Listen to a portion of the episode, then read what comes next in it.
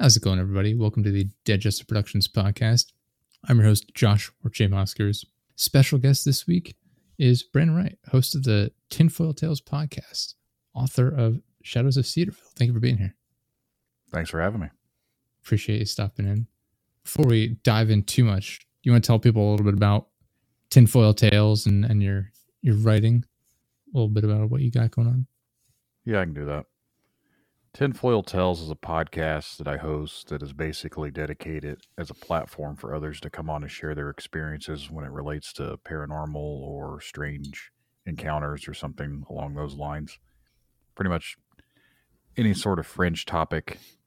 Hmm. I have episodes that deal with like hidden histories, ancient history stuff, and then obviously there's conspiracy stuff in there as well, and people that think they're having some sort of paranormal activities or encounters with strange like cryptids like Bigfoot or dogmen or there's been episodes of UFOs and alien abductions and implants and it really just kind of a boiling pot of all strange topics, I guess. Nice. And So I- then Yeah, I was going to say the Shadows of Cedarville. Yeah, Shadows of Cedarville is a book that I wrote recently that came out.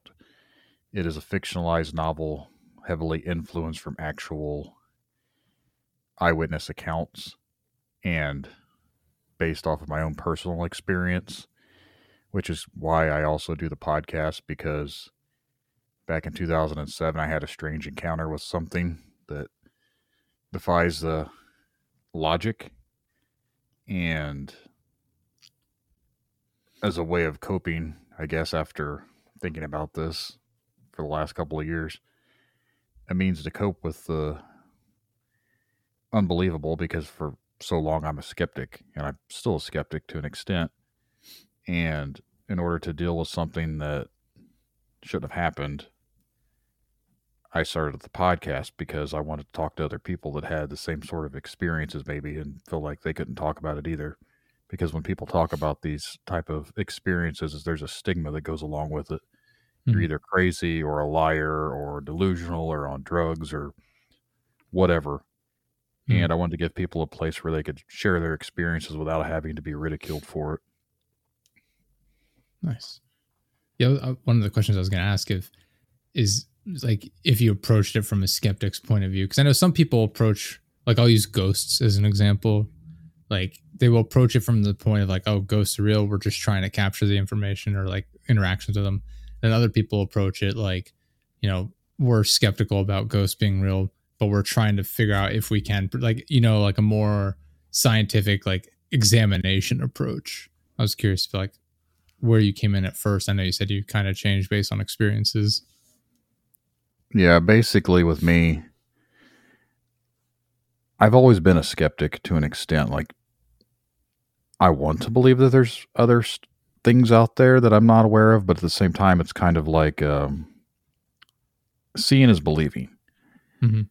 and i used to watch the x files i used to watch like all sorts of shows about monsters and ghosts and everything Mhm. like that but when it comes to the paranormal for a long time i never thought i had any sort of paranormal experiences but i look at everything from the perspective when i interview people is i'm not a believer but i'm also not a disbeliever Mhm.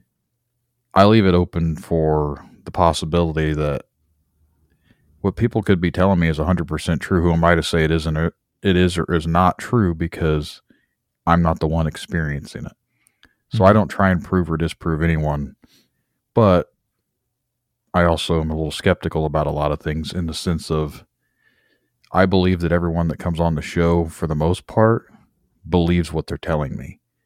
I but see. what they believe doesn't necessarily mean is the truth, if that makes any sense. Mhm.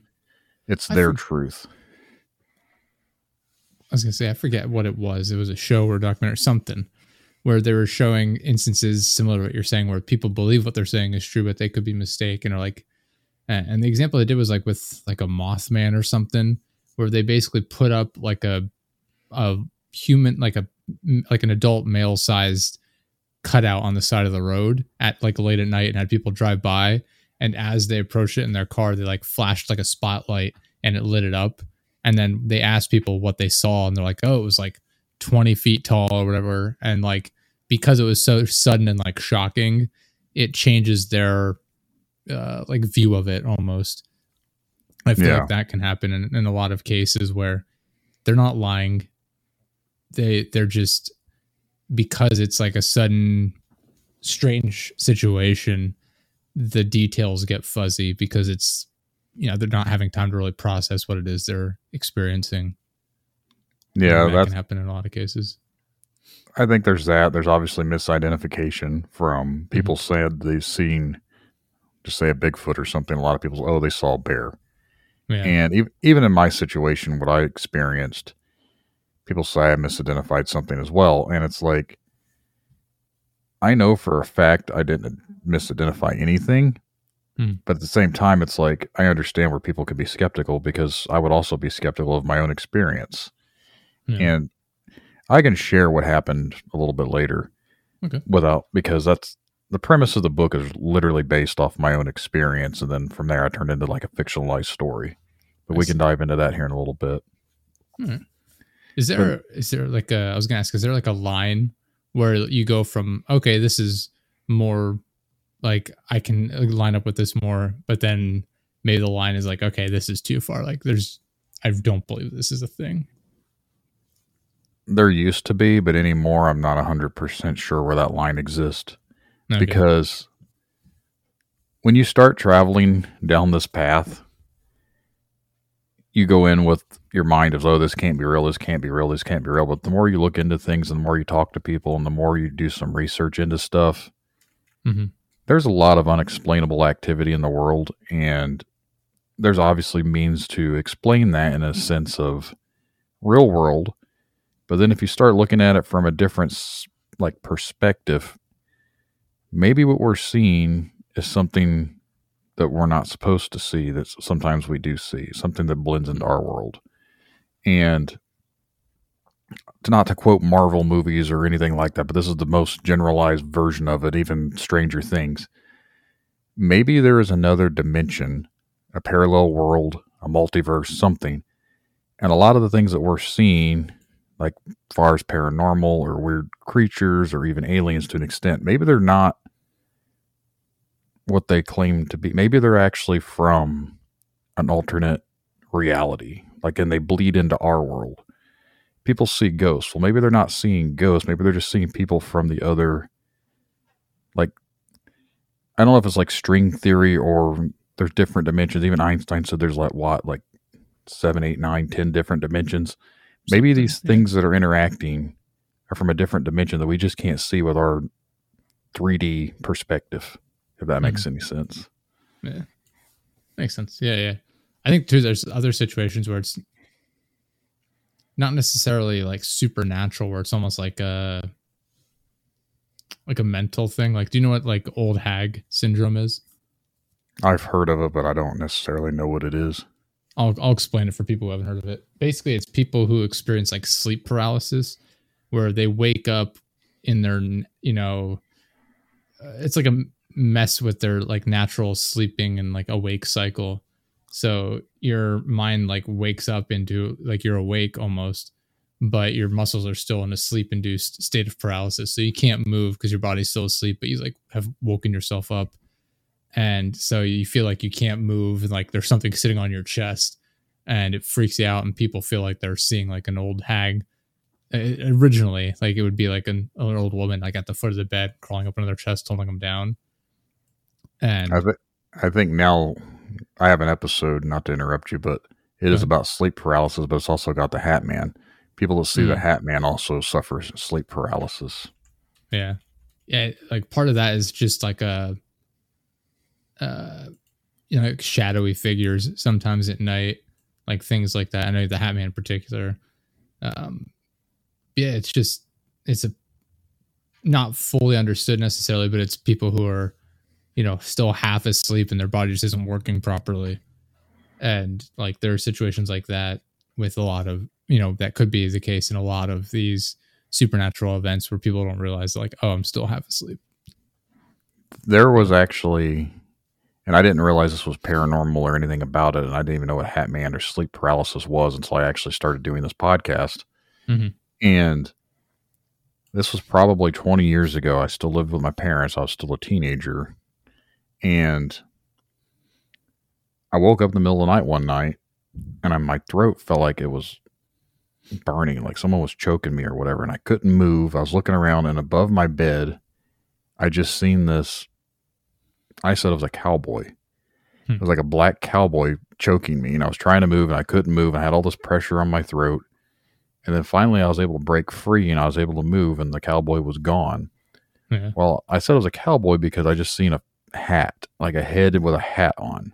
Hmm and this was in like 2002 2003 so i don't know anything about it. I just obviously i was clearly dreaming and i couldn't move because i was dreaming. But when i woke up and i was able to move my throat was still burning. So i wrote it off as psychologically just well my throat was like scratchy burning.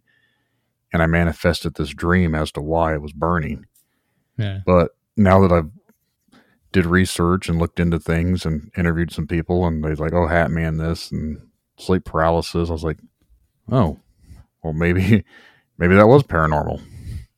Yeah. It's it is interesting. Like I I think I'm a bit more skeptical than you are, uh, if I'm being honest. But like it it is like I'm one of those people that it's like I'm skeptical about it, but I'm still super interested in it. I mean, we've had people on the show here before that have talked about like a lot of uh, like cryptids and things like that and supernatural, you know, stuff. And it's I'm super interested in it. And like I, I know you mentioned it right at the start of the show, I think it was uh, about like, you know, you want to believe. Like I it's interesting. But like I, Yeah. at the same time, like part of my skepticism comes from like, you know, like with Bigfoot, for example, I'm like, surely we'd have like act like especially in like today's day and age with cameras everywhere like surely these things would be documented in some capacity like Yeah. or you know someone would shoot one thinking it's a bear or something like you know what i mean it's like stuff like that where That's how I feel about it too. And then, kind of like what I said earlier, Mhm. if you really start going down the rabbit hole of what Bigfoot could actually be, Mhm. a lot of people that you have your purists that say, "Oh, it's a flesh and blood creature," and then you, when you have these other people said, "Well, Bigfoot, they're chasing it and then it just disappears," and then they see random orbs, and there's a lot of other things that go on with Bigfoot that don't make any sort of sense. Like people are like, "Well, Bigfoot's an interdimensional being," interesting. I've and not heard that to be fair. And it's like i don't know if that is true again i don't Mhm. know anything i'm just a person like i'm not a researcher and it comes to anything i'm not an expert anyone that says they're an expert in any sort of field of a fringe topic to me Mhm. is usually full of crap just because you can't be an expert in something that's not even documented to be true it's hard Like- to be an expert in something you can't physically study really Exactly. So it's Yeah. literally you making up your own assumptions based off your own research into something that no one else really knows about either. mm-hmm. So if that's the case, I guess I'm an expert in whatever and I do my studies into this and I made my own opinion. So because my opinion is this, I'm an expert. No, that's not how that works. Like Mhm. when I and maybe this will turn off people to uh, experts or researchers to come on my show, but at the same time, it's like I'm not here to argue about it, but at the same time, it's don't come on here and say you know everything when clearly you don't. That's just where I I don't like when people come off with like a god complex. I guess Mhm. oh we then you would hate the one episode we had uh, a while back with the guy who literally called himself god that was, uh, yeah, I don't I don't know. I've yeah, had like for me, it's like it has to be measurable. Like you have to have evidence, something you can be like, yeah, this is we have data, right? As opposed to, yeah, no, like like experiences are are valuable. Don't get me wrong. Like eyewitness accounts are valuable, but like you have to have something other than that in my mind, like to be able to be like, yeah, this is we have actual data, statistics, evidence, like something like concrete that you can use to be like, all right, here's something that we can use to justify this the the existence of this or like this event could have happened, you know, whatever. Yeah. That's how I am too. Like, I have a big nine foot, 10 foot tall silhouette of Bigfoot out back. It's basically made out of metal. It's one of those yard ornaments or whatever, and I have it stuck up to my Mhm. pole barn. So I can always say I have a Bigfoot out back, but it's not necessarily a real Bigfoot. But then you can also go, has anyone ever really seen a real Bigfoot or is everything fake? Yeah. I always go back to there's more than just the fake stories that people have told because throughout history and all over the world there's been sightings of sort like certain type of hairy men, wild men. Mhm. The Native Americans have their stories of it. That's why it's called Sasquatch from I think We the, Italians have it rough. there's uh all sorts of things and even with my own experience Mhm. I've done a lot of research into that as well and it's not just something new like some people say you can go through history about it. Mhm. and i've got my own harebrained opinions. Again i'm not going to say i'm an expert or i know anything like i just have my own ideas and that doesn't mean it's true but i don't know of anyone else that could tell me otherwise either because at the end of the day we're all scratching for answers for something that we'll probably never know. Yeah, it, I think too. It doesn't help. Like, let's. I'll, I'll make up a number, right? Like, let's say there's a hundred reports of you know Bigfoot sightings in an area. So, like, twenty of those might be people just saying it just to get attention or something. Like it. Like the the most famous one is the guys that documented. Uh, the other guy, the one guy was doc was dressed up as a Bigfoot walking. Remember, that's the famous shot of him as dressed up as Bigfoot and they came out and said it was fake. How many like cases are like that where it's people just seeking attention, you know, say like alien abductions or whatever. You know, it'd be interesting to see like how many of these are like true testimonials that haven't been influenced by like people just seeking attention and see like how they add up over time. Because obviously like like you said, like there's reports of things like all these UFO sightings, they're all over the world. They're from like all sorts of time periods, things like that. So obviously there's some credence, like people are seeing something. There's some, you know, experiences going on or whatever. But it- Mhm. it's, I feel like the, uh, what's the word I'm looking for? The credibility is thrown off by people just seeking attention and it muddies the waters a lot. you were talking about the patterson gimlin film and yeah, I didn't know the name for it. Yeah. Yeah, that's what they call it. I don't know. The guy Patterson was the one that was documenting. Gimlin is Bob Gimlin. He's actually still alive, and he says it is not fake. Interesting. And the only reason it was said fake is Patterson died, and supposedly on his deathbed he said he faked it, which no one really has that documented. Bob Gimlin still to this day swears it was authentic to his knowledge because he wasn't involved in any hoax. And the person that said they wore the suit could never produce a suit. And then when he finally did show a suit, it looked nothing like what was on there. Hmm. And then there's been actually a lot of documentaries into this. They've slowed down the footage. They 4K'd it. I know like some actual like animal researchers and all sorts of stuff have actually like watched it. They claim there's muscle definition. It's actually a female because it has breast and all sorts of stuff. They claim from being in the 1960s, the suit detail and the way it had muscles and everything else was impossible for them to fake that. Hmm. So, so I don't know. I've always thought it was fake, but even today, I'm like, it still looks fake. But it's considered the most authentic piece of evidence to an existing Bigfoot. But they claim it would only have been about six foot tall. So Hmm. it's like it wasn't that big. Yeah, like I said, if you can watch that, like they have like stabilized versions of it and, Yeah. and whatnot.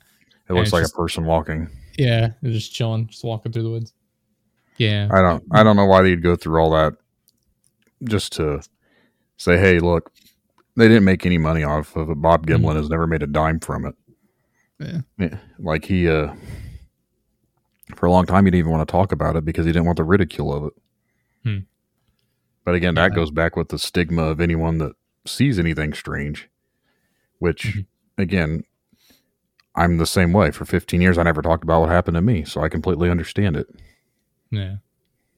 Like I said, I, I I, I kind of stick to my point of like people will seek attention and it muddies the waters and it their disingenuine reports kind of add that stigma to people who actually are being you know honest right? Yeah.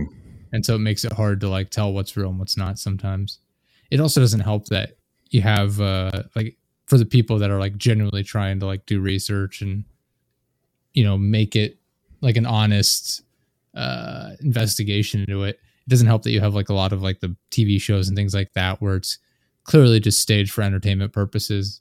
I forget what the uh maybe it was just bigfoot hunters Bigfoot hunters, I think, are somewhat legit. Not the TV show, but finding DFR bigfoot. Or yeah, no the- mountain monsters. That's what i was Yeah, thinking, mountain, Mountain Monsters. Are 100% fake. The guy's supposed to be really cool. He'll actually come out to conventions and talk to people or whatever, but the TV show's 100% fake. yeah. I li- listen if they show up to conventions and they're just there to chill out with people and make entertainment that's fine. Like that's cool. I, I can appreciate it. But like I- like i was saying like stuff like that does not help the cause for people who are like genuinely trying to No, make agree. actual like scientific like research on it no, I, I, could, got- I can't even watch Yeah. that show. It's so ridiculous. I I was told about it a number of years I forget it's years ago now, and I, I just see that they're they had at least eight seasons of that show as of last year, beginning of last year. But yeah, I, I just remember like because I think at some point they just add in like CGI mon- like monsters. I think at some point. They never just showed, like, I tried to watch the first season, and conveniently the cameras would always go out, or they'd be fighting this thing, and you'd never see what they're actually, the camera wouldn't be looking at what was going on. I was like, this is so stupid. Oh, it just attacked me. Oh, we missed it. Oh man, where'd it go? yeah, that sort of thing. it's it's ridiculous and it, it loses any sort of credibility like obviously they're Yeah. cool guys or whatever i've never met them but i've known people that have they said oh they're sweethearts they're so nice and everybody's all about it i Mhm. mean that's all fine and dandy they're making entertainment at the end of the day yeah, and it ruins any sort of credibility for anyone that's actually out there trying to prove something is real to people that will 100% say it's not you're not going to Mhm. persuade anyone's opinion and that's not even what i think people need to be worrying about anyways like i'm not out here to tell anyone to believe anything that i say because at the end of the day and this may sound bad but i don't really care if people believe what i have to say i'm doing it for my own purposes not because i want people to believe me i'm doing it because i want to know what the hell I experienced myself. You know what I mean? Like it's not anything more than that. Like I started doing something because this is what I wanted to do because I experienced something that made zero sense to me. So I've been searching for my own answers. Mhm. And then you Yeah, get like- people out there that are doing it to make money. Mhm. And that rubs me the wrong way. Like they have these huge podcasts and they're out here fighting all the time. There's all sorts of if you're a fan of this podcast, it's just almost like anything. Like obviously sports teams, you can't have this one. You're a fan of this team, you gotta be hating that team, and like it could go in Mhm. any aspect in life. But there's so much negativity involved in all these communities. that I don't even try and mess with any of it. I just do my stuff and go about my business. I don't Oh, care what anyone else does. Is it sort of like oh, like Bigfoot's real, but yours is fake and it's ridiculous, like that sort of thing, where they're Well, if you- fake. Or, They had this experience, and you can only listen to this show, and you got to give this show your money. Oh, you went on this show. Well, I can't be a. You can't come on my show because you're on this person's show. Or if you listen to mm. this person, well, this is not how it is. What I say, this is this is my truth. This is Bigfoot does this. Dogman does this. Anyone else says is wrong. I'm the only person. I was like, no, you're a cult. it's terrible networking. It is. and I just, like I said, I keep my head down. I do my own stuff and I don't worry about it. I don't care about the inner workings of the stupidity of. They're fighting over monsters that don't even know that even are real. to me, It's it's, like- dumb. Which my goblin's better than your goblin, sort of. Yeah. thing. But it is funny you mentioned goblins because uh, I was editing one of my old episodes and someone told me they seen something down in southern Indiana, which I'm from Indiana. Hmm. And this is around the Kentucky border, and they'd saw something that almost looked like a golem. And I was like, it looks like a Kentucky goblin. They're like, a goblin? Apparently, they didn't know what a Kentucky goblin was, but I don't know what a Kentucky goblin is either. The Hopkinsville Goblins. They were seen back in the 1960s, and there's a TV show that was on Amazon called Hellier. They were searching for them. The word synchronicities got made very popular recently just because of that stupid show. I say stupid, I actually enjoyed it, but like because of that show, I hate the word synchronicities because literally it gets overused all the time now. Interesting. I'm gonna look at this one more. Yeah, it should be on Amazon. But uh I can uh give you a short version of what happened to me, which Okay. will also lead into why I wrote the book. Sure. I used to work at a warehouse back in 2007. I worked night shift and we got off work a little bit earlier. Our boss let us leave if we got everything done. So I was leaving, a coworker was in front of me, and I noticed that his tail taillight swerved off to the edge of the road and went off in the grass and he shot back on the road and kept going. And I'm like, what what the hell's this guy doing? Because I'm th- like it, trying to process what happened. Like, why would he drive off the edge of the road? Now, back in then, we didn't have like smartphones or stuff like we do today, so he wasn't scrolling through Facebook or something. And as I get to the area, he's probably like a thousand feet in front of me when I seen this happen.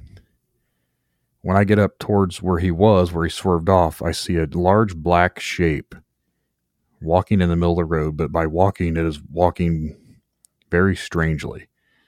At first, I thought it was a person wrapped in a black blanket because I I can only see legs and a torso. I didn't see arms and I didn't see a head. And it was leaning forward. And every time it took a step, its body was flopping around, almost like those incredible flapping arm air tube men things you Oh, see. yeah. Like that's how it was moving. Very unnatural, very not normal looking, almost like glitching. Like it take a step, almost like it's twitching and glitching or something. I don't know. Hmm. And I too had to slam on my brakes and I swerved a little bit and I came to a stop or just a small little crawl, I would say, as I'm trying to creep past this thing and it walks past my driver's window and I'm pretty sure that it bumps into my mirror. And as it walks by, I'm trying to look up at it.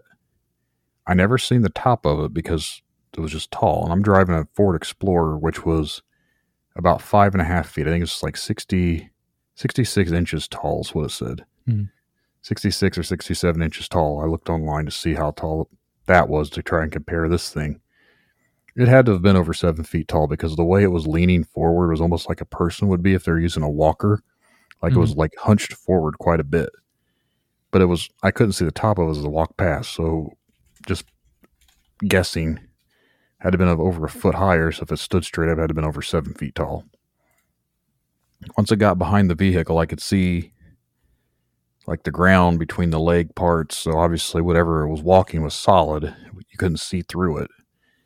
And it was just solid black. I didn't see hair. I didn't see clothing. I didn't see muscle. It was just like a solid black Hmm. shape walking.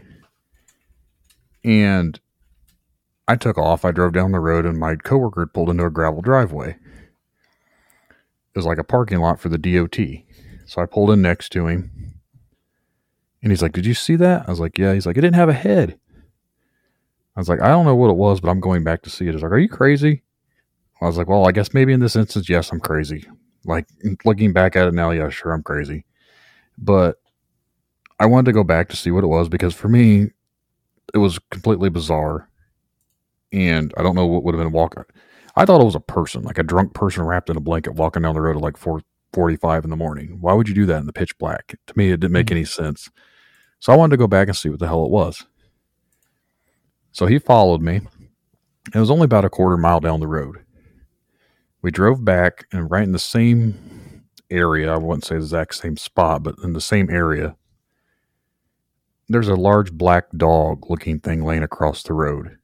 Mhm. So the first thing I'm thinking of, well, clearly this must have been what was walking in the road, not really thinking about the size or anything or the, the logic of any of it. But the dog wasn't laying there when we first drove past, like two minutes prior. Yeah.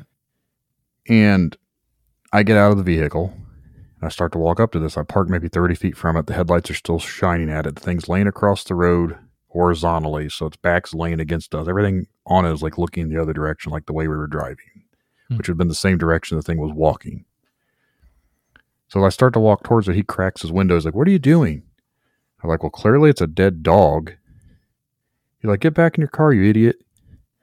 I'm like, Whatever. I just ignored him. I start to walk towards this thing, and I'm maybe 15 feet from it, and it lifts its head up and it turns it back looking at me. And at this point, its eyes are glowing yellow, but I've always said that was because our headlights were shining and it hit it. So it has animal eye shine. But it growls, and it is a very low, rumbly, vibrant, like vibrating, pulsating growl. You can almost feel it. So I stopped dead in my tracks. I'm like, uh oh, it's not dead. And as I'm watching, the thing tries to stand up and it does like a little bit of a hobble. Hmm. And then it stands up, but I don't mean just on four. It went up on two legs and it looked at me. And again, this is, I think, is crazy, ludicrous. It was a dog. I'm not saying it was anything more than just a normal looking dog because it literally had a German Shepherd head and it had the normal animal paws. It didn't have like werewolf hands or fingers or any of that crap. And it had really puffy fur like a chow. You know how chows are like fluffy, puffy mm-hmm. looking? Okay, yeah, sure, sure. That's how its fur looked. And I'm pretty sure it had a tail, but I'm not 100% sure on the tail. I don't know why the tail matters, but apparently it does. And I'll bring that up here in a little bit. But I'm pretty sure I remember it had a long tail. But it stood up for maybe just two seconds and looked at me, then got down in almost like a crouched type position. Looked like it was on all fours, but it wasn't on all fours. And it went off into this ditch line where a fence goes. Now, around this whole area is a deer preserve. It's probably like two square miles. And they have an eight foot fence that used to wrap around the whole place. Mhm. Now the fence is only in certain spots and there's gates and it's not nearly as big because they've built housing additions and stuff through there and only certain sections are part of the deer preserve, hunting reserve or whatever you want to call it. But we didn't see where this thing went. It had to have went under the fence, over the fence, or through the fence. It just went over to where the fence was and it just vanished. Hmm. So I'm looking. I don't see it anymore. I start to walk back to my vehicle, and my friend, coworker, had gotten out of his vehicle and he walks up. He's like, "What the hell was that?" I'm like, "Dude, I have no idea." I was like, "I've never seen a dog stand up on two legs like a person before." I was like, "This is crazy." And while we're talking, I look down, and we're standing maybe, you know, like you're having a conversation, which I'm not like two feet apart, whatever. Mhm. I happen to look down at my feet, and between where him and I are standing, there's a field mouse, and it's cleaning itself. The mouse is like sitting on its butt, but its two front paws are wiping its face. It's all wet looking. And it's just like wiping and cleaning itself. Very strange. Why would a random wild mouse be out in the middle of the road next to two people? And I like point to, I was like, you see this? He does like a little weird laugh, and I, I nudge it with my foot to try and like push it away to see if it would run off. It just keeps cleaning itself. It doesn't even care that I just touched it with my foot. Like to me, that's completely unnatural for a wild animal, especially a mouse. Rabies behavior. yeah, I I don't know about rabies, but like I nudge it, it doesn't care. It's completely just insane. Like doesn't make any sense why a mouse wouldn't be afraid of us. So I said, "Okay, there's too much weird crap going on. I'm going home." And we both turned around. He went his direction, I went my direction. I get home, I go to bed. I wake up the next morning and I drew a picture of this black dog that I'd saw stand up on two legs and I get onto like some unexplained mysteries or phenomena or whatever website, and there's like a forum in there. So I scanned the picture, I put it in there, and asked if anyone ever seen anything like this, and someone commented back, "Yes, it's a Michigan dog man." I'm like, what in the hell is a Michigan dog man? and I start looking into it. People are. I started googling stuff. Or I don't know if it was Google back then, and whatever we had, Ask Jeeves. I don't re- I don't remember what was around back there, maybe Yahoo. And uh but I basically come up on like these sketches and drawings and stuff of Dogman and I heard some stories of this Michigan Dogman song or whatever. And apparently it was all just a hoax that some radio station made back in the 80s, I guess, for whatever. And, but the things about Dogman, people have been seeing them all over there, like their stuff in Wisconsin or whatever, and all sorts of crap. Well, I, I got all this information. I went back to work a couple nights later and I tried to show it to my coworker who also seen all the same stuff. And one of the other people that worked with us started laughing oh, you ran over a werewolf, and like doing the stupidity of what mm-hmm. most people do, poking fun. So the coworker gets mad at me for bringing it up in front of people, takes me aside and basically threatens me and says if I keep talking about it, I'm going to regret it. He's going to deny it. And he's going to tell people I'm crazy and he doesn't want people thinking he's crazy. So he doesn't want to talk about it. So I need to knock it off.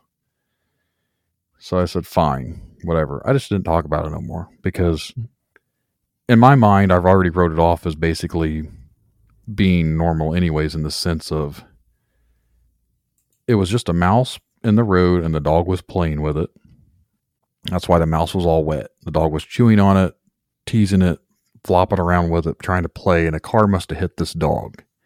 Hmm. And maybe it broke its front legs, so it couldn't use its front legs, so it was walking on its back legs because its front legs were broken. That would explain why when it stood up, its legs went off to the side like a human's because they were broke. Mm-hmm. And that's all fine and dandy. The dog, when it stood up, was about my height, and I'm six foot three. I don't know of too many German Shepherd looking dogs that can stand up. I have a German Shepherd. And when she stands up, she is nowhere near my height on her back legs. And the way its legs looked, it was not like a normal dog's legs would be standing, though. They were very, I wouldn't say human legs. They look like animal dog legs, but they didn't stand, they didn't have those extra, you know how dogs' legs have like those joints into them, so they have like the back bends to them and stuff. Mm-hmm. This didn't. It almost looked like its bends were in the front, like a person's would be. So I've tried to say, well, maybe it's just a person in a werewolf costume. But again, it doesn't make sense because its eyes were reflecting, and it growled.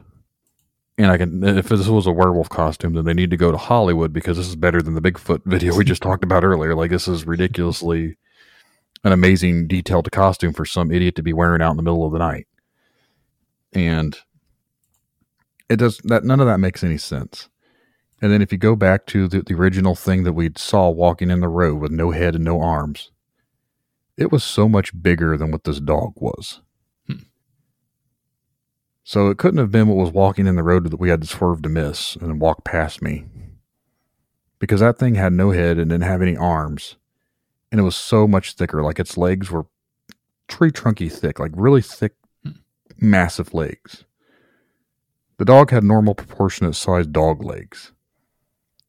Obviously, it was taller, but it was still within proportion. You know what I mean? It wasn't like massively thick or anything, like they were skinnier legs. But for 15 years, I said it was just a dog playing with a mouse. And that's still what I want to believe because mm-hmm. that is the most logical explanation. But when you think about the other things about it, the first thing we encountered was on two legs. The dog was up on two legs. This mouse was on two legs. All three things were on two legs. That's very unnatural for a mouse and a dog in general. Yeah. None of it makes any sense. And like I said, as me being a skeptic, if someone were to tell me this, I'd say they're crazy because it sounds crazy because none of it makes any sense. Like as being a skeptic, I'm like, no, this is completely made up bullshit, and it's not. I wish it was. Everyone wishes they would get off work early. This is the one time I wish I never got off work early because then I wouldn't even be here talking to you right now. and I don't know if that's a good thing or a bad thing, but like someone asked me before, has this ever impacted my life? How do I deal with it? I said, "Oh no, it hasn't impacted me." Well, clearly I'm wrong because I do a podcast over it, and I wrote a book about it, and I was like, you know what? I guess it really has because I never even thought about it in that extent. Like it, it has impacted me because now I like look into this type of stuff. I never would have done any of that stuff because to me, I never believed in any of this crap. And it's like, I don't know. Like I said, I wish just part of me wishes it never happened because then I wouldn't be doing what I'm doing. But at the same time, I enjoy what I'm doing. So is this what I'm supposed to be doing? Just the universe's way of saying, "Hey, I'm going to send you something completely off the wall, crazy." Now here you go. Like I don't know. It's just someone tried to tell me that we, we see the things and encounter the things we're supposed to that puts us on the path we're supposed to be on. Well, if this is my path, then really questioning what the purpose of it is because it doesn't make any sense to me. That's that's fascinating. I've never had anything remotely close to that. Um, I, I'm I'm one of those people that I've I've always been interested in in supernatural stuff like ghosts and things like that. I mean, I grew up, you know, as a kid, my grandparents would watch me over like the weekends and stuff, so my mom could go out and have an actual life.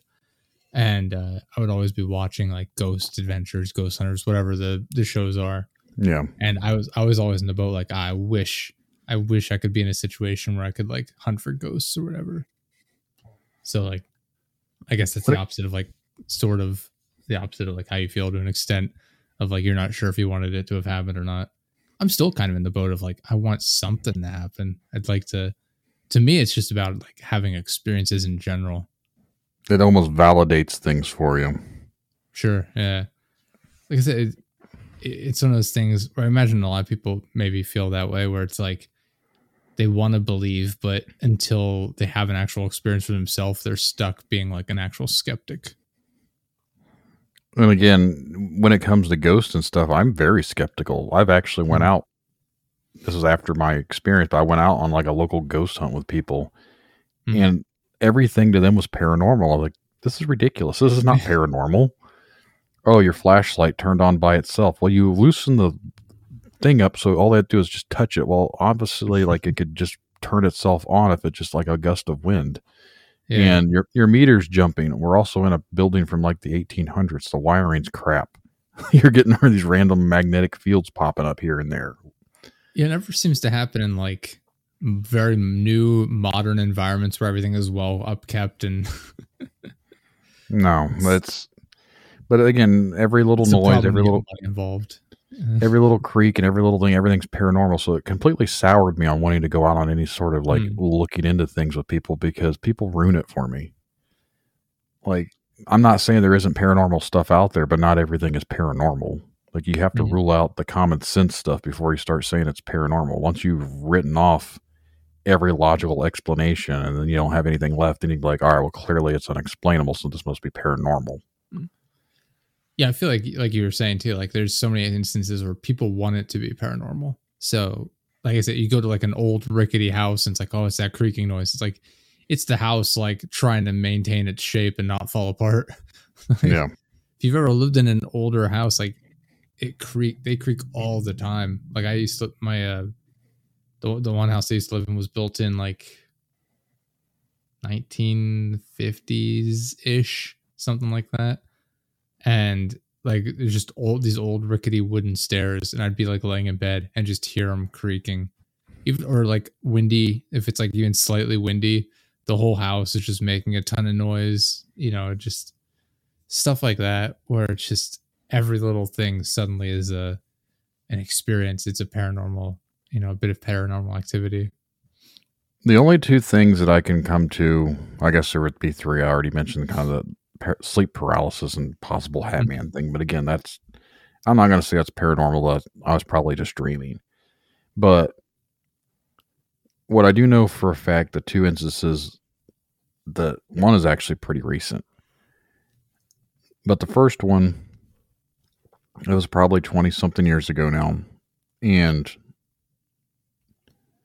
you know, when you're a kid and you're a teenager and you go, go out and do dumb crap, we basically were going out to like these cemeteries and there's this cemetery, oh, it's haunted.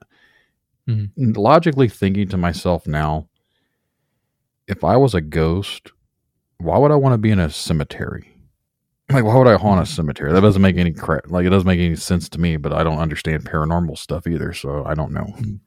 but there was a cemetery on the outskirts of this town, and everyone had said, "Oh, it was haunted, whatever."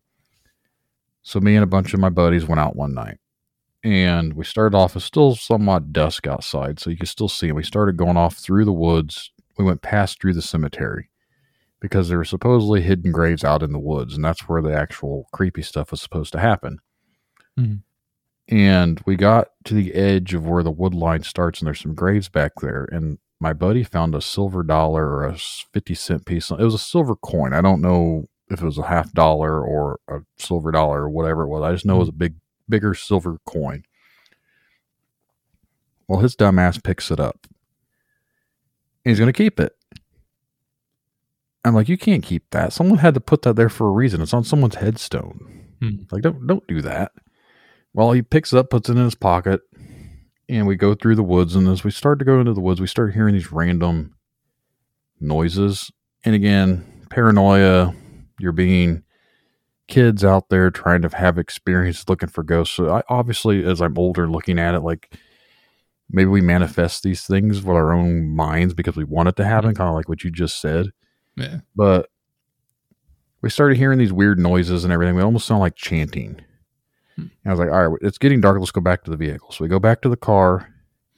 He still has this coin, and the noises are getting louder. We swear we're seeing shadow figures like moving throughout behind each tombstone and like through the woods. And we've seen these like dogs barking. We could hear the dogs barking in the distance, but the neighbors that lived close had two big dogs. I'm assuming that's what actually was barking, but Yeah.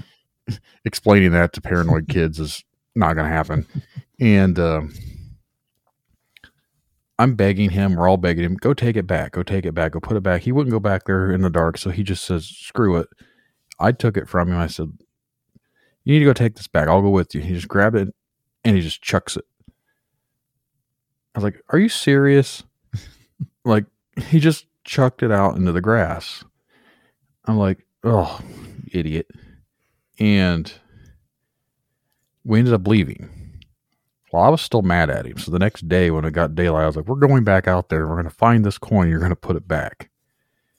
So we drove back to the place and I park kind of in the same spot where I'd parked before. And we get out right at the edge of where the car's parked on this grassy line where the grass starts. Take a wild guess what was sitting there. I can only imagine. It's the coin. yeah. Yeah. The coin was in that same spot where we were, where we seen him all throw it. But what are the chances of there's another coin that looks very, very much the same as the one we saw him physically throw into the darkness in the same spot where he threw it from? So did he magically just pretend he threw it and he just dropped it on the ground?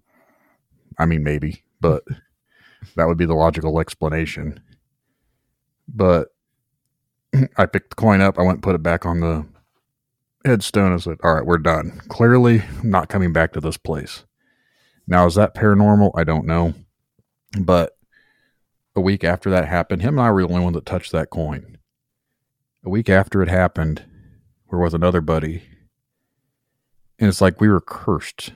And I say that jokingly, but like when him and I were together for like the next like couple weeks, anytime we were together, bad stuff happened. We were hmm. with our buddy. He ends up, we're like, hey, stop sign because he wasn't paying attention. So he slams on his brakes. He locked his brakes up. We slid through a fence and slammed his truck into a tree and snapped the tree and rolled the truck on it. so I'm like, him and I were the only two that got hurt. The driver, who wasn't with us when we did the coin stuff, we thought was dead.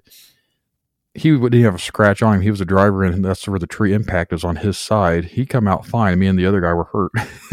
Jeez. And the same day, like this had happened, our buddy was supposed to been having a party at his old house, and someone tipped off the police that there was going to be a party. So they came and we were not supposed to be there because the owners weren't there because they owned the house, but they were not living there. But he still, this was his parents' house. So he had a keg in the fridge. So they're going to arrest us all for underage drinking, but the keg had never been tapped. So we call our parents and they come save us before we all went to jail because of the whole situation. and then a week later, he got fired from his job, I think. And like, there's just like I said, there's just like bad things happened for like the like couple weeks after this coin thing. I was like, oh, we're cursed because he touched a stupid coin. And looking back now, I was like, I don't believe in curses or anything like that. But explain that to an 18 year old kid, Yeah. and it's like, uh, there's just dumb stuff like that. But I can't say that's paranormal. I mean, Mhm. who knows? It it's very strange, but is it paranormal? I have no idea. You mentioned one like, thing- in the. Oh, sorry. Go ahead. And finish. Oh, you can go ahead and say it. No, no. I'll, I'll let you finish your story because I was going to change Oh. slightly. Well, the, the next thing I was going to say that is that I do 100% think is paranormal is when we moved into this house. and we just bought this house in 2020. So it's been three years ago now. The first week that we were in here, I was in here painting by myself, but I had my dogs in here. And this is not that old of a house. It's from the more, I think it was made in 1978, 79. Mhm. So it's barely 40 years old when we bought it.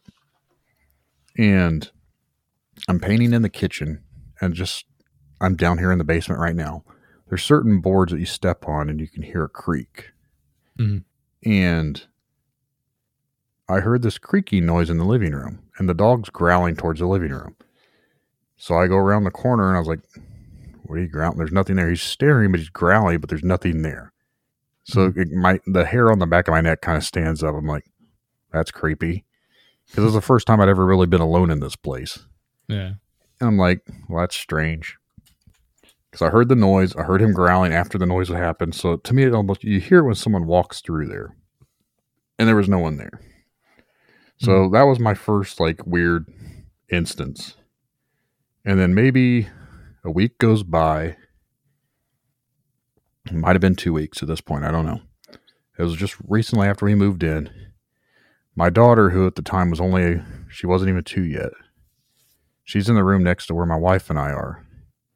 And the rooms have these old blinds, which they're still up. Remember that they roll up, like you pull them down and then you can pull on them again, they roll back up by themselves. That's the type of blinds that they are. And we'd had it pulled down. We're laying in bed, kind of talking. And the blind shoots up by itself, scares the crap out of us. And I'm not saying that's paranormal related because they're old blinds. Mhm. It's only done at one other time that I can think of. And, but this was the first time it ever happened. So we laugh because it scares us, but we laugh about it. and we have a baby monitor, it has a camera, and it has obviously the microphone so we can hear our daughter in the other room if she wakes up in the night or crying or whatever. Not even five to 10 minutes after that blind rolls up by itself, we hear a man's voice in the baby monitor saying, Mine. And it's almost robotic sounding, but it's very low and deep sounding. It's definitely male sounding, but it's got that rumbly mine. I'm like, uh uh So we went and got our daughter and brought her into the bedroom with us because she's not yours, whoever you are, demon man or something. Like, Yeah. that was just creepy. And so she slept with us that night. And I think a couple days go by. My wife, I don't know if she was just changing her clothes or whatever it was, but she noticed on our daughter's back, she had three very big scratches going down her back, and they're very wide. Hmm. Now, we compared everyone's hands because to see, there's no way she could have scratched herself because they were too wide of scratches. Hmm. The kid's hands were too small for how wide these were. The only hand that was close to it would have been mine because I have big hands. I'm a big guy. And I know I didn't scratch her across the back, but there was three big scratches across her back. Now, the importance of the three is if you go into the paranormal, into the demon type mentality, three is the representation of them mocking the Holy Trinity. So you have God, Jesus, and the Holy Spirit, or whatever. That's the 3 holy trinities. And I said, uh uh-uh, uh, i am not dealing with this crap. So I went through the whole house, cussed out whatever was in here, threatening it, banished it, told it it didn't need to be here, called it everything I could think of, told it to come after me, stop going after a baby that can't defend itself, as if said it's not welcome, get out. We've never had another issue since then. Hmm. So was that paranormal? Again, I don't know. I mean, I'm a skeptic. Like I said, I don't even know if I believe in that type of stuff, but there's certain things that add up to it. I'm just kind of like, I mean, I don't know if it is or isn't. So, Yeah. Because like in my mind, like I hear stuff like that. I'm like, okay, well, I know baby monitors potentially can pick up like other radio signals and things like that. yeah. So it's like, all right, it could be something like that. Just kind of briefly cut in or whatever. But I don't know. It's it's not my experience, so I can't judge it. Yeah. But- and again, I've said the same thing. Like you could pick up anyone else on a walkie talkie from somewhere. You could have picked up a trucker, but Yeah. It's the timing of everything. Mhm. And if you believe in coincidence, is fine. But if you don't believe in there's such thing as coincidence, then it's like, oh, obviously, then this has to be paranormal or something. Just because it wasn't even five to ten minutes after that blind rolled up by itself. That's only maybe done it one other time in the three years we've been here. We hear a man's voice say mine. Hmm.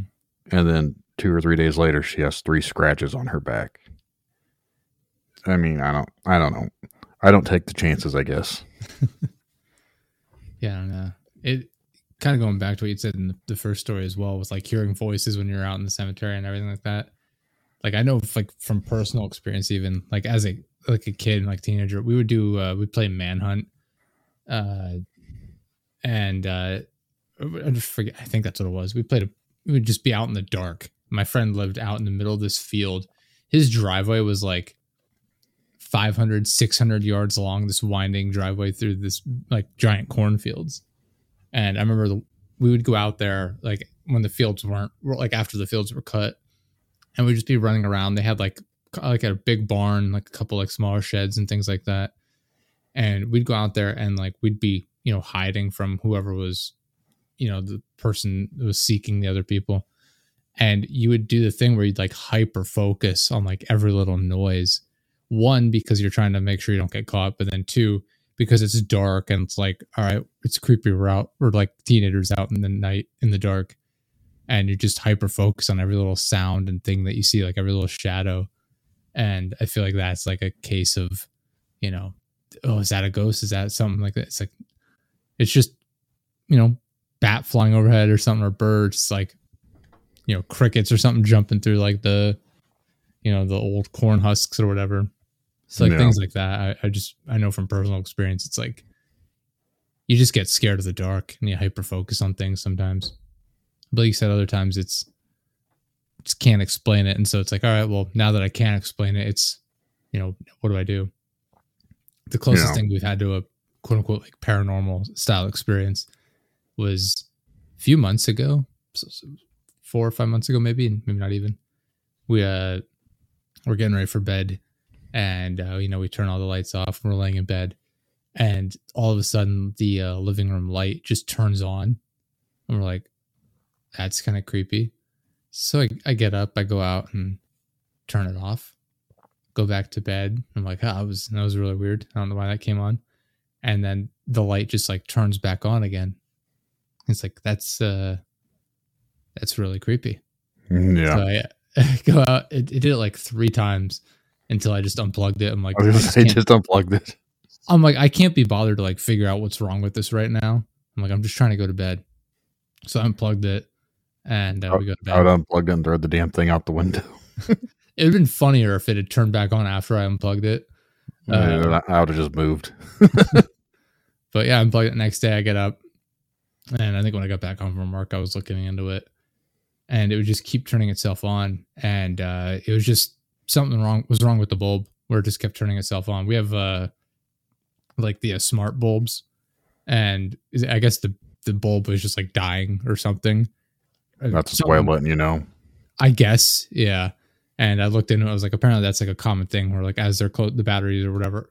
I don't know how they function, but I guess as they're like nearing the end of their life cycle, they just start like they they like come on sometimes. Like it just doesn't work properly, and uh, Hmm. so I replaced the bulb. Haven't had a problem since.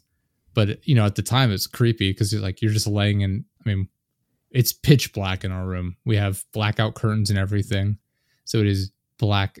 There's no light anywhere, and then just having a light turn on, and uh, if you've never experienced it, like smart bulbs, uh, usually in my experience, the ones we've had aren't just like an instantaneous like on. It's like you know, it's, it's not a full second even, but it's like a, a gradual on where it, so it's not just a flash. It's just it lights up from zero to 100 percent, and it's just it adds to the creepiness of it. Yeah. We've had one smart bulb and we don't even use it anymore. Hmm. And uh, I haven't had any issues as far as like wiring or any type of weird electrical stuff that I'm aware of. yeah, But if I experience something like with random things coming on or something by itself. I just know how I am. I just get, completely take the Yeah. thing out. I just to be, throw to it be out. fair, the bulb was probably almost 10 years old. So I was not surprised that it was like not functioning properly. yeah. But No, Yeah, we usually- uh go ahead. Yeah. honestly when it comes to weird things, I'm not the type of person that just leaves weird things going on. If I hear noises in the middle of the night, I'm reluctant to go and investigate because I don't want to find what's making that weird noise. And half the time, I figure out it's like a, one of the animals or something or a kid. Oh, I'm, I'm the exact opposite. I'm like, oh, what's going on? Let's go check this out. And the dog, the dog will just be laying in, on the bed instead of be like, yeah, no, I'm not getting, I'm not getting involved. yeah, Yeah, I'm all about it. I'm like, oh, is this? We got a ghost. We got a home intruder. What's what's going on? Just, I don't know. We- I'm all about it. we still live in the same house. Obviously, that we I said that Mhm. we just bought back in 2020. It's only a few miles away from where I had that weird encounter back in 2007 with a thing in the Yeah. road. Mhm. I've never had an encounter again with anything strange like that. Never had anything beforehand. Never had anything afterwards. Yeah. But my backyard, we have a couple acres of land and we have some goats and chickens and stuff out back. It is so dark out there. I've tried to have them put in like a security light, Mhm. and the electric company won't come out there because there's no actual like roadway. They won't drive through the grass to do it. I was like, well, how else am I supposed to get power? You had to run. There's power back into the pole barn, but there's no lighting in the pole barn. So you had to run the electricity back there. I was like, why can't you just put a light out on the end of it? Like, well, they won't do that. So I'm gonna have to have someone come and wire me up a security light or something for back there. But it's just so dark. So when I have to go out there at nighttime, I always take my phone light. And I've said this on another podcast before about when I go out there, I'm always kind of creeped out about dark. I always make sure I got my phone with me. Someone's like, "You should- "Oh boy, talk about having a flashlight. He needs a gun." This is my thing. If these dogmen type things are real, like from Yeah. like the mythology or whatever that I've dug into, a little Mhm. gun ain't gonna do anything besides piss it off. but that's where um, the book Shadows of Cedarville that I wrote is based off of. Is this the whole dogman phenomena? Which Mhm. I'm not sure if you've ever heard of dogmen. If Yeah. not, I can feed a little bit into the mythology that I've dug up on them. I, I am somewhat familiar. I'll let you dig into it because I'll, I'll just assume that we have listeners that aren't familiar. Basically, these cryptids are called dogmen, and I also think throughout history they've been called other things such as werewolves or whatever. Mhm. And if you go back to ancient Egypt, one of their gods of the underworld, I'm pretty sure he was, was Anubis. And if you're familiar with that, what was he? Well, he was a jackal, or what was supposed to be a jackal headed human. A jackal looks like a dog or a wolf or whatever, typically a canine head. So he had a head of a canine, but uh, like on a human body. And then there was other throughout history, other like civilizations had their own wolf dog type lore. I'm pretty sure like uh, part of the berserkers of the Vikings or whatever were supposedly like they take the shape of wolves or something like that. I could be 100% wrong, but that's just something I read. And the ancient Celtics had stuff too. Obviously, they had werewolves in the European countries or whatever. In France in the 1700s, in the Middle Ages or whatever, they had the werewolf trials where they were burning people. Like when we were doing that to the witches here, they were doing that to people over there for being werewolves. Mhm. And Native Americans, they have their own versions of things. And I'm not going to say a skinwalker is the same thing. A lot of people get hung up on that, but I don't necessarily think that's the same thing. But it does tie into some of the same sightings throughout like the Native American tribes or whatever they say they see these upright walking animal people or whatever. And then you start hearing these encounters with people. Again, and the the stereotype is it is a seven foot tall walking what you would think of a Hollywood looking werewolf. And again, what I saw mm-hmm. did not look anything like that. And that's why I've always said I don't necessarily think what I saw was paranormal or strange or a dog man. It could be, couldn't be because part of me doesn't believe in the crap. It just doesn't make any sense. Like logically, it doesn't add up. But when you start to look into the things, there is so much to these encounters that people have. People say that these things talk to them, but they don't talk to them with their mouths, they talk to them through their mind. And the same things have been said about Bigfoot, too. Do you know um, Les Stroud, Survivor Man TV show? I do. Yeah, yeah. Do you know he's a Bigfoot person? I did He- not know that. He has a his own uh, Bigfoot series on, that was on TV of, of him camping out looking for Bigfoot. To be fair, I've not seen Survivor Man in Okay. like 10, 15 years, or I don't even remember last time I saw it. But yeah, he uh he has been on another podcast before, and he talked about he was out there and he had an encounter. He's had a couple encounters while he's camped out in these places, Hmm. and one of them actually was talking to him telepathically, which he's not the first person I've said this to, and he talked about it freely that he doesn't care if people think he's crazy. He said this thing was talking to him telepathically. Well, people say this about dogmen too, and a lot of the things that these things supposedly say to people got me looking back into the Grimm fairy tales. Mhm. Now, one instance that I was listening to, someone said the thing came up to their window, was tapping on the window, and it was saying, Let me in. So the person ran off and tried to hide from it. They could still hear it. It was saying, Let me in, open the door, come on out, let me in. Like, that to me sounds very demonic to an extent. You know what I mean? Like hmm. I see what you're saying. would- you have to invite it in, almost like vampires. Like if this is a seven foot tall raging werewolf looking beast at your window, why do you have to invite it to come inside for tea? Like, come on in, Yeah. buddy. Like that doesn't make any sense. Like why wouldn't it just burst through the damn window and eat you if that's what it wanted to do? And I don't know if you're familiar with like the Grimm fairy tales or much, but like mm-hmm. obviously there was Little Red Riding Hood.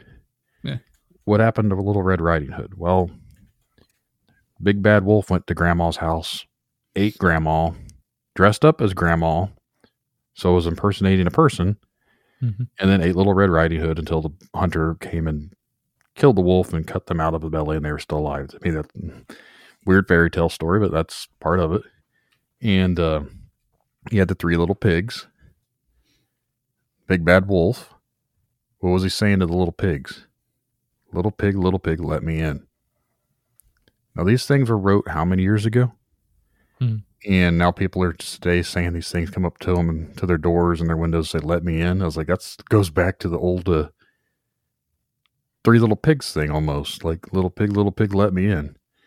So I don't know if people are subconsciously making this up because they remember that nursery rhyme or maybe the nursery rhymes were written based off of actual things that people were saying from Yeah. years ago.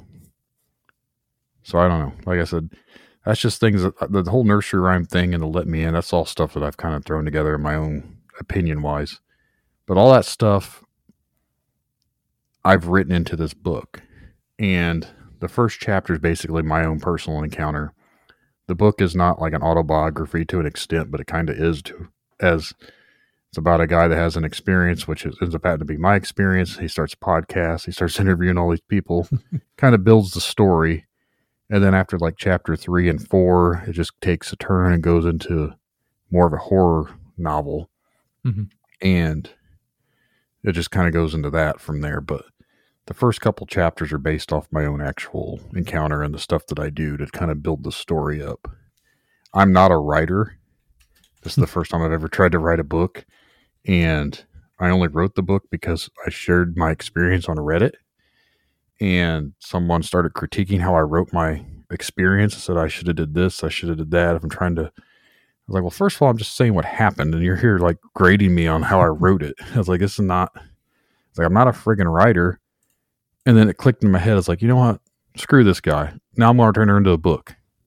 so that's so because one person on the Reddit pissed me off. This is why I wrote a book. But I've said this on other podcasts, and I'll be honest, like because I'm not a writer, I don't even read books that often, so I don't know how to format stuff correctly. So I used Microsoft Word, which is set up to like novel stuff, and then I used uh, Grammarly to make sure I was doing everything correctly. And then I used like Chat GPT or one of the Bard from Google or one of the chat bots to format it for me correctly.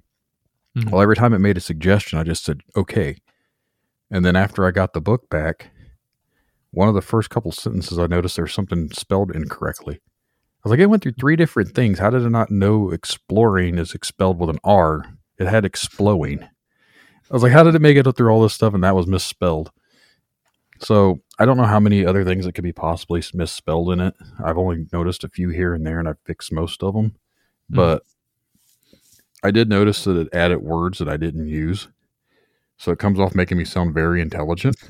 and then I'm like, I remember I said something about they were afraid, and it says they were full of fear and trepidation. I was like, I didn't use that word trepidation, but okay, sounds cool. but I think it says it like 15 times. Like, never in my life have I ever said trepidation. But in my book, it says it like 15 times because I, I used every suggestion it, it told me to do. AI is hilarious in that we use AI to like spitball ideas essentially for like marketing like materials, and it'll it, you'll pick up on like certain things like for retail stuff. It'll be like, oh, exquisitely crafted. It says exquisitely crafted all the time for like physical products and things like that. It's like, okay. Um, meticulous details, another one, like another phrase that it uses a lot. So Yeah. it- like you're saying, like with trepidation, like it it is funny how like AI just falls back on the same like words and phrases a lot of the time. Yeah, so the book, I wrote the book. I spent, this is funny, I spent four days writing. It's only like 150 pages. Mhm. I started on a Friday, I finished it a Monday night, and I pretty much worked all weekend on it. And if you look at the size of the book and the size of the print, so I don't know if you actually put it down, maybe it on a small book, it wouldn't even be that many pages. But for the size of it, it ends up being like 154 pages, I think, so total. And I'm going to say about 90% of it is all written by me. I think the other 10% is whatever the Grammarly or Word or whatever the chat bot decided to change things into to make it sound more intelligent. And I guess I should have paid more attention into what it was saying, but I didn't realize it was changing everything. I thought it was just putting things into structure and it sounded like I would go back and read it as everything I was said was the same. So I was like, oh, okay. And then after I got the book and I actually read it, I was like, this doesn't make any sense because I put it in like I have a thing that makes it talk to me. Like it sounds Mhm. like a robot, but it'll read text. Yeah. So it had like a three hour video or three hour audio file of it. So I was driving around listening to it and I was noticing where things were being said incorrectly or inconsistently, like it flip flop words backwards or whatever. That was just Mm, because I I wrote it like an idiot. so I was like making notes when I'd hear things so I could go back and edit it. And then I started hearing like the trepidation stuff and determination and all sorts of these words. I was like, man, I didn't say them that much. Like I know I said determination like once or twice, but I'm pretty sure it had it in there like 15 times. so it made me wonder like how much it actually changed, but for the most part it is all mine. But no. I, I learned my lesson when it comes to expecting it to format it without actually changing things around, I guess. But if I ever write a book again, I guess I'll know. it is what it is. You know, it's not like I'm a bestseller. I think I've sold like 150 copies total, but I guess it is more I than mean, what I ever would have expected to. I mean, it's 150 or so copies more than people who don't publish their books. So You know, it's good.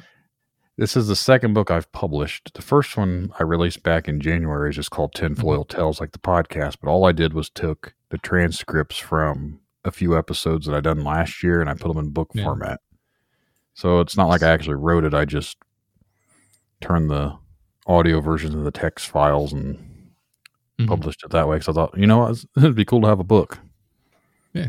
So I think that one sold 14 copies. So I was like, why would anyone want to buy it when they can just listen to it anyways? That was mainly I mean- just done so I could have a book that's like, oh, I wrote a book. Fair enough. I mean, I'm I can't I can't judge anybody. I mean, I've had a number of authors on the the show here, and every time they come on, I talk about like how I you know I thoroughly enjoy writing. I have a bunch of stuff I work on. I haven't published anything. It's all sitting on the desk here in front of me. No. Barely barely worked on in the last few months 'cause I've been busy with other stuff. So The I always give props to people who are able to, you know, make the steps and, and actually get it done. The next few interviews I have are with authors, and one of them actually had experiences. Two of them really didn't have their own experiences to talk about, but they wrote books similar. So I was like, well, it doesn't really fit the narrative, but it'll. Mhm. I was like, the books are somewhat in the same realm, Yeah. and I don't know why I just got an influx of people hitting me up to come on the podcast. And now recently I just got hit up from someone that's been on the show Ancient Aliens, but he's also an author who wrote the Alaskan Triangle, Hmm. which I've seen that TV show on TV, which apparently is based off from what his, he's wrote his book about. Oh, So I was like, well, that's kind of cool. The, I don't know why random people from the History Channel and Discovery Channels or whatever are sending me, their assistants are sending me emails to come on my show. But I was like, that's cool. Why not? it is interesting. Like the people that reach out to you. Like I've had that happen before with people where it's like, "Hey, this person would be interested in me on your show." I'm like, "Really? Why? Yeah. have they, have they listened to the show?" I was just on an interview two nights ago. And do you know who Stone Cold Steve Austin, the wrestler, is? I do. My uh, my girlfriend and her dad and her brother used to watch WWE all the time, and that was their favorite guy.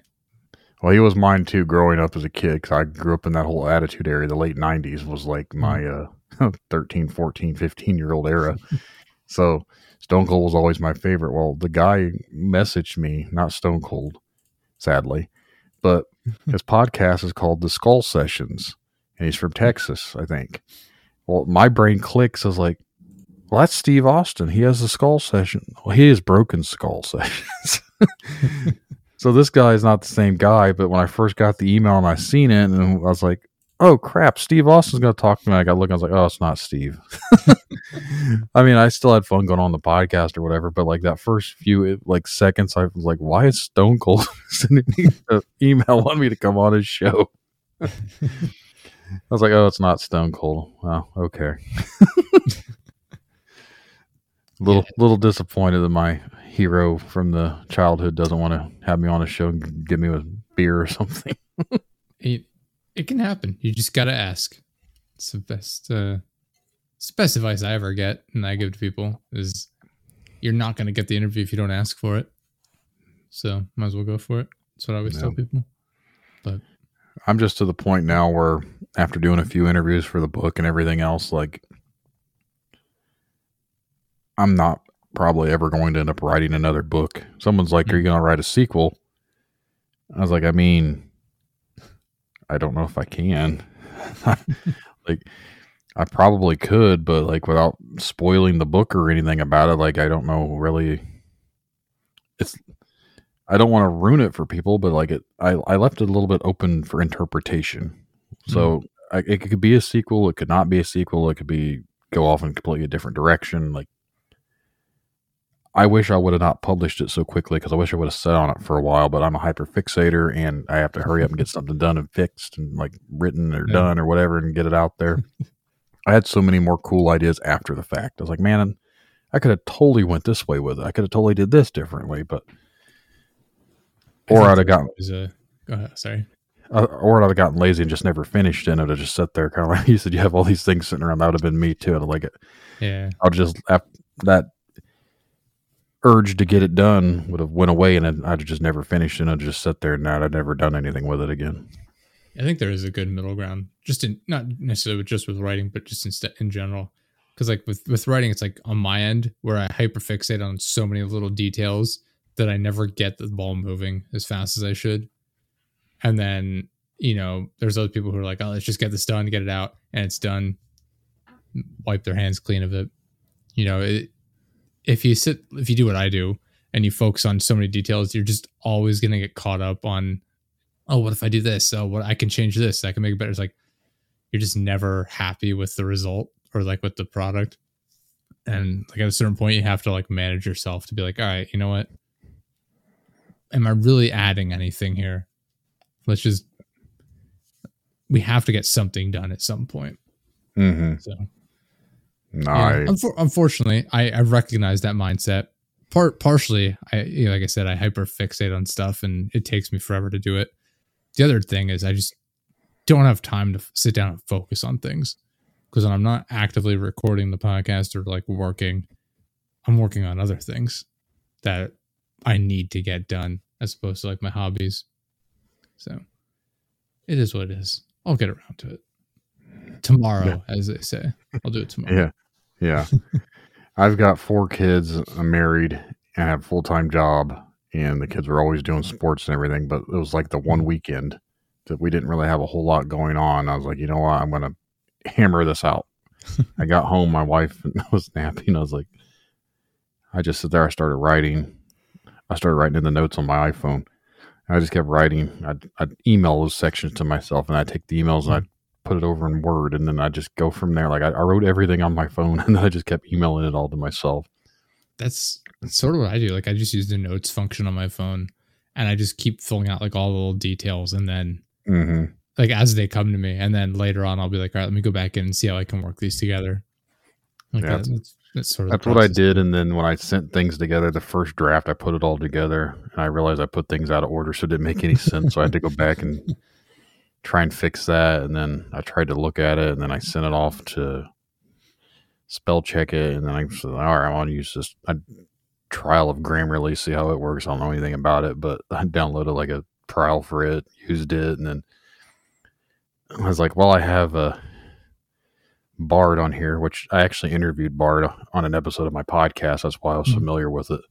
And so I used it to try and help me format things. And I realize it was not very intelligent to do that. But so, but uh, again, I think I got to give credit to one of the, because I use Bard and I use Chat GPT. So Mhm. one of the two I need to give, I guess, writers credit to for adding all those determinations and trepidations and other stupidity into it that I wasn't aware that it was going to do. But- That's artificial intelligence. Uh, I assumed it would be smarter than what it actually is, and that's part of my uh, neglect for the AI overlords, I guess. Do you think that uh, they're going to take over and everyone? That's what I always thought was funny about the AI. Everyone thought they're going to come over and take the jobs from people. Oh, they're going to take all the machine jobs. They're going to replace everyone in the factories, this and that. No, they're replacing writers, the artists, all this. Yeah. They're making It's- music and all this other stuff. Like they're taking AI the jobs away is from people. replacing creatives, not Yeah. actual. Not I don't want to say actual jobs, but like like physical laborers and uh, people that have to be like in person, things like that. there is going to be, and I, I'll come out and say this: there will be a podcast, if there's already not, that is 100% AI. I, I can guarantee you that'll We- happen. We've considered doing stuff like that where we were gonna see about like doing uh, like a, a whole episode where it was all AI using our voices, all the Mhm. topics, the dialogue, all AI, and uh, just see if people noticed it, and then just see how many episodes. If they didn't notice it, how many episodes in a row we could get away with doing that until people caught on. There is definitely, I'm sure there's something out there because I looked into it the other day. Mhm. There is things to where you can say, you record yourself talking, and it'll make you say certain words. So it'll it'll have all of your audio, Yeah. and then you can write out everything, and then it will turn the text into audio from your own voice. So it sounds like I, you I've talking. used stuff like that. Yeah. So if someone were to make it to where they can have their own voice into it, and then they tell one of these things to write a podcast episode, hmm they would write an episode, and then the audio would come from your AI voice. Yeah. The podcast would end up being just all AI, and then I could I- see like an entire podcast being wrote by an AI. That's bot. exactly what I'm talking about. Yeah, no, I've I've literally done like tests of this because I was trying to make YouTube content at one point. I was just kind of I was using it more for like testing purposes to see what I could use it for for like my professional work. And we uh what I did was I sat there, I took past episodes of the podcast audio where it was just my audio like cuz with my local recordings and everything. Mhm. So it wasn't taking in anyone else's voice. It was just mine. And I think I put in like 15 to 20 hours of my audio into it. And then I went into ChatGPT, had it write. I just gave it some topics and I was like, just write out a podcast uh, like that just talks about these topics. And it was like uh, it took me a couple of attempts because it didn't want to give too long of a description, but Mhm. eventually I got like 10 minutes worth of like like a, you know speech took that put it into the other uh, platform and then it just I heard my voice talking all these words that I didn't say and Yeah, it's, uh, would- it's it's kind of creepy it's weird. I think again, it's the people that create content and the people that do like creative stuff. They're the ones being replaced. It's not going to be the laborers. Mhm. There's the AI overlords are still going to need us to do things for them. It'll Yeah. be uh, the the artsy people, the crafty people. They're the ones that are being replaced from yes the difference of what everyone else- the the uh like actors strikes the writer strikes as well because I mean, they Mhm. were you know businesses like disney were talking about like yeah we're just gonna pay you once do a s- 3d scan of you uh record you talking and then we own the rights to that forever we can just digitally add you to anything ever you know voice your image i mean you see that they did that there was some controversy a very small amount around uh what was it the flash movie i guess which i didn't see but i read the Yeah. controversy where they brought back like christopher reeves they just added him into that they added in uh Nicolas cage, Cage. Yeah, yeah Nicolas Cage had nothing to do with it, and he was Mhm. brought into the movie without his permission. yeah and so it's like i mean they they made i think they've come to a deal now at this point by the time this episode is out i'm almost positive it'll be done but they can't just use people's image uh, without their permission at all now so it's good Yeah. But it's creepy that they're able to you know how that works how it's how easy it is to do to a certain extent There's a lot of deep fake stuff out there too that come off Mhm. very creepily real. Yeah. Especially if it's just a voice. It's I mean, it's easy like if you've seen like AI generated videos and like videos in particular are a little bit more wonky, but like photos, photos that are a little bit better, but like hands in particular, AI is not great at hands sometimes. Um they there was one on video I saw a while back where it was an AI generated ad for like Bud Light or something, or just beer, maybe. And it starts out with like a barbecue, but then it gets out of hand quickly because the AI is trying to generate people like drinking and Mhm. like throwing a football around or whatever. But it doesn't, it can't generate it properly. So it's like people are like the whole place is suddenly on fire and it looks like a hellscape. And it just, it's terrifying because like beer bottles are, like wedged into people's arms and stuff. I but it's saw cre- something. It's, it's scary that it's that close already. I saw something recently, people were commenting on it because they thought it was real. But I was like, look at the background of the people's faces and look at the fingers. You can tell when it's not Yeah. real because most people don't have six fingers. and that that typically is like what I've noticed about AI is the fingers are always there's either not the hands are always screwed up. There's usually like an extra digit or 2 I Mhm. don't understand why AI is so smart, but it doesn't understand five, five Yeah. fingers. like if all the things like five fingers should be something simple for it to figure out. It can make everything else look super detailed and everything else, but then you look at the hands and they're always screwed up. hmm Yeah, it's it's it's weird, and it's it's hard to do because it innately people are able to tell like what's wrong with somebody's face. Like it, that's a that's a thing they do with uh, like films. Like if you have if you have uh, like de aging on people, it Mhm. looks weird most of the time, especially in close ups, because you it's you can tell when something's off when it doesn't look perfectly realistic on a human face. Do you think, and this is me being Mr. Tinfoil Hat over here, do you think the reason that the AI that we have available to us makes things look detectable to be fake is because they want everyone to think that so the real AI out there that can make everything seem realistic that hides the truth is not expected to be out there cuz I don't believe that they would give us technology that could fake so much stuff. I think they're going to give us something that's going to be a little bit downgraded in quality. You know what I mean? So Hmm. just think if we're having this available to us, just think of what's actually out there that we don't have available. Yeah. Well, what I think I think there's like a misunderstanding on like what the AI is actually capable of to begin with. Like Chat GPT, like people will think like, oh, is it sentient? Like, can it think for itself? No, it, it absolutely cannot. It is it it's a computer program designed to read whatever the text coming in is, and it searches the internet for information relative to that and then responds using whatever it finds. So it's basically just a question and answer program.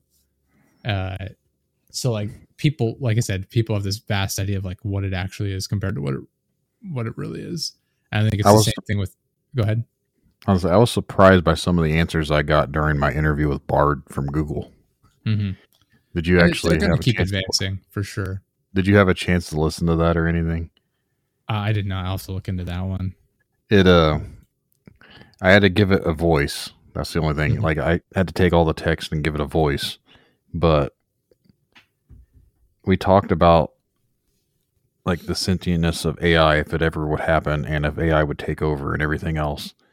It is very, very creepy in the fact that I expected them to have it to where it would not talk about stuff like that, but it freely talked about how it would happen. Yeah. And well, uh. Oh, go ahead. Sorry. I was say, uh, I just thought they'd they'd put like some sort of safety parameters in there for wouldn't talk about certain topics, but it was there's certain ones you can't talk about, obviously. But the rise of AI and taking over, and the AI overlords and everything else, it would talk about. Yeah. Yeah, it's the same thing with like uh the like image and video generators, like the AIs, where people think it's like creating art and like to an extent it kind of is, but all it's really doing is compiling the information and presenting it all at once, which is why it looks goofy. So like if you see like like I said, the AI like beer commercials, like if you see a guy like holding a beer, uh it, he'll have like 10 fingers on one hand Yeah, and they'll look all bizarre. All the the only reason that is is because it's taking thousands, if not millions, of photos of people holding beer and and combining them together into what I'm it thinks is like a final image. I'm sending you a photo that I made with AI, Okay, so it's going to your Reddit. got it. Right? I don't know. Can I send it over this? Or I'll I'll send it to your. Reddit. That's fine. Uh, yeah, you can send it either one. Either Someone asked me, they sent me a photo. It's from another podcast, and he asked if I could uh, one. Nice. make a Sasquatch and an alien wearing sunglasses, but make them together. Mhm. And he's like, You can do AI stuff, can't you? I was like, I mean, a little bit. So this is what I'd done with AI. Like I made the little Sasquatch and I made the little alien, then I made the background, and I put it all together in Photoshop. Mhm. But I use I did all that with the Adobe one because I usually use I used to use uh Mid Mhm. but I had to pay for Midjourney and I didn't like the fact that they hacked my bank account. Yes. I ended up this says it's out in uh, San Francisco, I think is where Midjourney's like created from, and conveniently right after I gave them access to my debit card, my debit card Mhm. was hacked, and they spent money and tried to get money out of an ATM, and then they used it on a Lyft for a ride. I was like, so I had to cancel that card and get a new card, and I put it in as for fraud, and then I've never used Midjourney ever again because that seems sketchy to me. Yeah. Like conveniently, the two days after I give Midjourney access to my bank account, my card is hacked. Mhm. I was like, I've never had my card hacked before ever. so I won't give uh, any more art generator content creators my bank account information No. clearly. Like that's how it is with a lot of like the online businesses right now. Ai in general is like a huge industry like growing industry where it's like you can just anywhere it's like from art generation to text generation to uh information gathering. I mean if you go into like io anything with a io is just like a information startup or it's just digital whatever. Mhm. and it is so many of them are just it's a couple of people where it's like oh we got like 10 15 employees maybe total. It's like we, we're doing all this. We're just collecting you know we just pay for our program but they have no security whatsoever. They're just startups trying to make a quick buck on the new fad which is ai and uh, I- one of the companies i work with spent like three grand on a, a website like that. And i was like you people are really really risking a lot here Yeah. I used, uh, I won't say what it was because I don't need them coming after me. Mhm. but I used an AI generator to make background music. Hmm. for something and I changed some things to the music and the, so it's not 100% what they did like the pitch is different. I edited Yeah. some stuff here and there. But they want you to pay for that once it makes this music for you. I'm like, Hmm. I'm not paying you. like that's not I learned my lesson. Like uh They're expensive. yeah, too. Like, they- I don't know which one you were using, like, but just in general, like a lot of these programs now, it's like you pay for credits and you get like five credits or whatever, and it's like Yep. twenty bucks. And that's how it is with a lot of these, where it's like, all right, you have the monthly fee of like twenty five dollars a month, and you get ten credits. Like, but that's like nothing though. Like if The I'm one that I'm I- using this, I need more than that.